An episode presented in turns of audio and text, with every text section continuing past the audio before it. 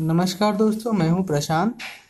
आप लोगों को पॉडकास्ट पे हिस्ट्री में बता रहा था हिस्ट्री सुना रहा था। हिस्ट्री जो थी, आपको दूसरे बिपिन चंद्रा के दूसरा चैप्टर का पहला पार्ट हो गया था। आज हम दूसरे पार्ट के बारे में पढ़ेंगे।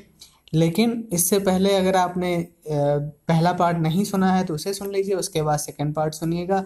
और पहले चैप्टर के भी सारे पार्ट पड़े हुए हैं, जो कि छः पार्ट में पड़ा हुआ उसे भी अगर आप लोग सुनना चाहें तो उसे सुन सकते हैं।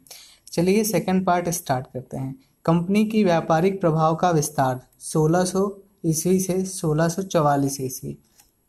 भारत में ईस्ट इंडिया कंपनी की शुरुआत बहुत ही मामूली रही। 1623 तक इसने सूरत भड़ौच अहमदाबाद, आगरा और मुसलीपट्टनम में फैक्ट्रियाँ स्थापित कर ली थीं।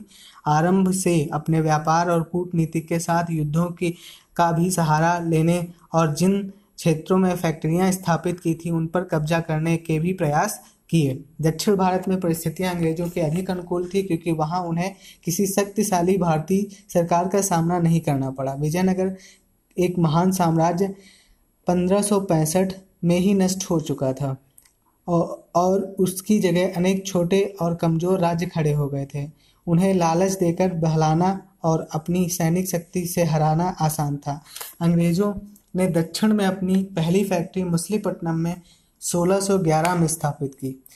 ऊपर जल्दी ही उनकी गतिविधियों का केंद्र मद्रास हो गया, जिसका पट्टा सोलह में वहाँ के स्थानीय राजा ने उन्हें दे दिया था। राजा ने उसको, उनको उस जगह की किलेबंदी करने, उसका प्रशासन चलाने और सिक्के डालने की अनुमति इस शर्त पर दी थी कि बंदरगाह से प्राप्त चुंगी का आधा भाग राजा को दिया जाएगा। यहाँ अंग्रेज़ों ने अपनी फैक्ट्री के इर्द गिर्द एक छोटा सा किला बनाया बनाया जिसका नाम फोर्ट सेंट जॉर्ज पड़ा। दिलचस्प बात यह है कि मुनाफे के लालची व्यापारियों की यह कंपनी शुरू से ही एक एक नीति पर अड़ी थी कि भारतीय उन्हें इस देश को जीतने का खर्च स्वयं दें। उदाहरण के लिए कंपनी के कोर्ट ऑफ़ डायरेक्टर्स ने अठारह सोलह सौ तिरासी में मद्रास के अधिकारियों को लि, लिखा कि हम चाहते हैं कि आप धीरे धीरे नगर मद्रास को किला बंद करें और किले को इतना मज़बूत बनाएँ कि वह किसी भारतीय राजा या भारत भारत में डच शक्ति के आक्रमण के सामने अडिग रहे। पर हम आपसे यह भी चाहते हैं कि आप अपना काम इस प्रकार, लेकिन पूरी विनम्रता के साथ जारी रखें कि नगरवासी ही सारी मरम्मत और किलेबंदी का पूरा खर्च उठाएँ। सोलह में ईस्ट इंडिया कंपनी ने पुर्तगाल से बम्बई द्वीप प्राप्त किया और उसकी तत्कालीन किलेबंदी कर दी। बम्बई के रूप में अंग्रेज़ों को एक बड़ा और आसानी से रक्षा करने, कर सकने योग्य बंदरगाह प्राप्त हुआ। इस कारण से और क्योंकि उस वक्त उभरती हुई मराठा शक्ति अंग्रेज़ों के व्यापार के लिए खतरा पैदा कर रही थी, पश्चिमी तट पर तट पर कंपनी के हेडक्वार्टर के रूप में सूरत का स्थान जल्द ही बम्बई ने ले लिया। पूर्वी भारत में अंग्रेज़ी, अंग्रेज़ कंपनी ने भार, अपनी प्रारंभिक, आरंभिक फैक्ट्रियों में से एक की स्थापना 1633 में उड़ीसा में की थी। सोलह में उसे बंगाल के हुगली नगर में व्यापार की इजाज़त मिल गई। तब कंपनी ने जल्द ही पटना, बालासोर, ढाका और बंगाल, बिहार के दूसरे स्थानों पर भी फैक्ट्रियाँ खोल ली। अब उसकी इच्छा थी कि बंगाल में उसकी एक स्वतंत्र बस्ती होनी चाहिए। अब वह भारत में राजनीतिक सत्ता स्थापित करने के सपने देख रही थी, ताकि मुगलों को मजबूर करके व्यापार में मनमानी की जा सके। भारतीयों को अपना माल सस्ता बेचने और कंपनियों का माल महँगा खरीदने पर मजबूर किया जा सके। प्रतिद्वंदी यूरोपीय व्यापारियों को बाहर रखा जा सके और कंपनियों का व्यापार भारतीय राजाओं भार, भारतीय राजाओं की नीतियों में स्वतंत्र रखकर जारी रहे स्वतंत्र रूप से जारी रहे। राजनीतिक सत्ता स्थापित करने करके कंपनी भारतीय राजस्व पाने और इस तरह इस देश को इसी के संसाधन से जीतने की आशा रखती थी। उस समय ऐसी योजनाएँ खुलकर सामने रखी गईं।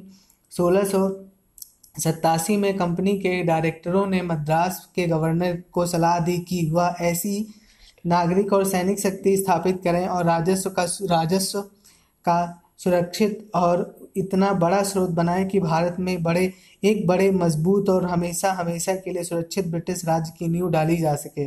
अट्ठा, सॉरी, सोलह में उन्होंने घोषणा की कि कि हमारे राजस्व में वृद्धि हमारा उतना ही बड़ा उद्देश्य है जितना कि हमारा व्यापार। जिस समय बीसी बीसियों दुर्घटनाएँ हमारे व्यापार में बाधा डाल रही हों, उस उस समय यही वस्तु है जो हमारी शक्ति को बनाए रख सकेगी। यही वस्तु है जो हमारे, जो हम, जो भारत में हमें एक राष्ट्र के रूप में स्थापित करेगी। 1686 में जब अंग्रेज़ों ने हुगली को तहस नहस कर दिया और मुगल सम्राट के खिलाफ युद्ध की घोषणा कर दी, तब दोनों के बीच शत्रुता की शुरुआत हो गई।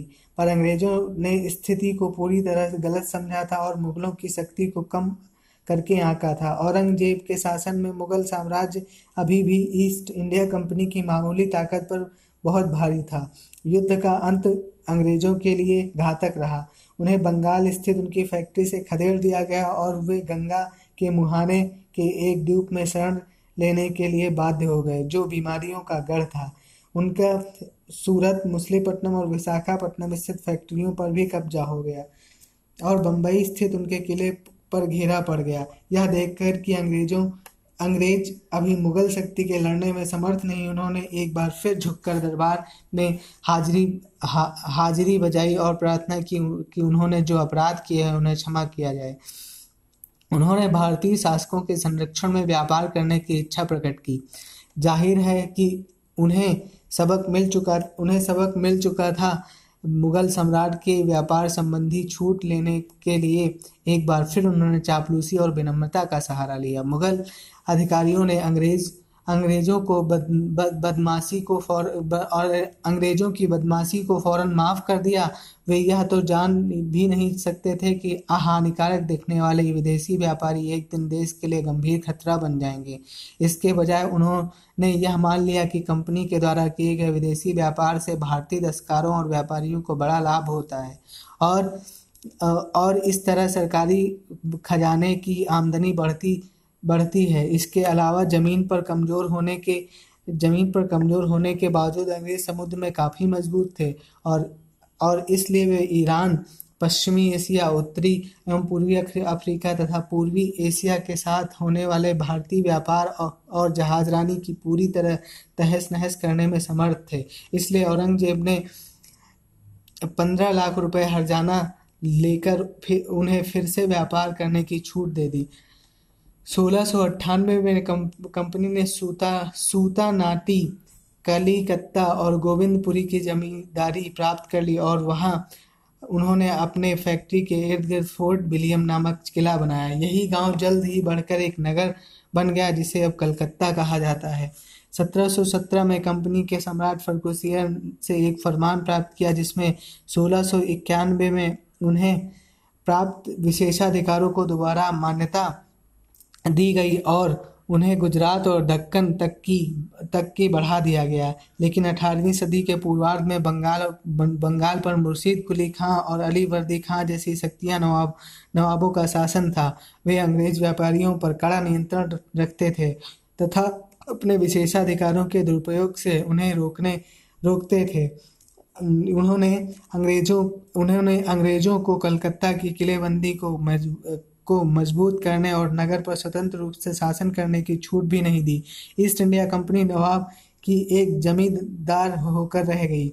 कंपनी कंपनी की राजनीतिक महत्वाकांक्षाएँ तो पूरी ना हुई, मगर उसका व्यापार पहले से बहुत अधिक फला फूला भारत में इंग्लैंड में आने वाला प्रति वर्ष आयात 1708 में पाँच लाख पाउंड से, पाँच लाख पाउंड था, जो 1740 में अब तक सत्रह लाख पंचानवे हज़ार पाउंड हो गया था।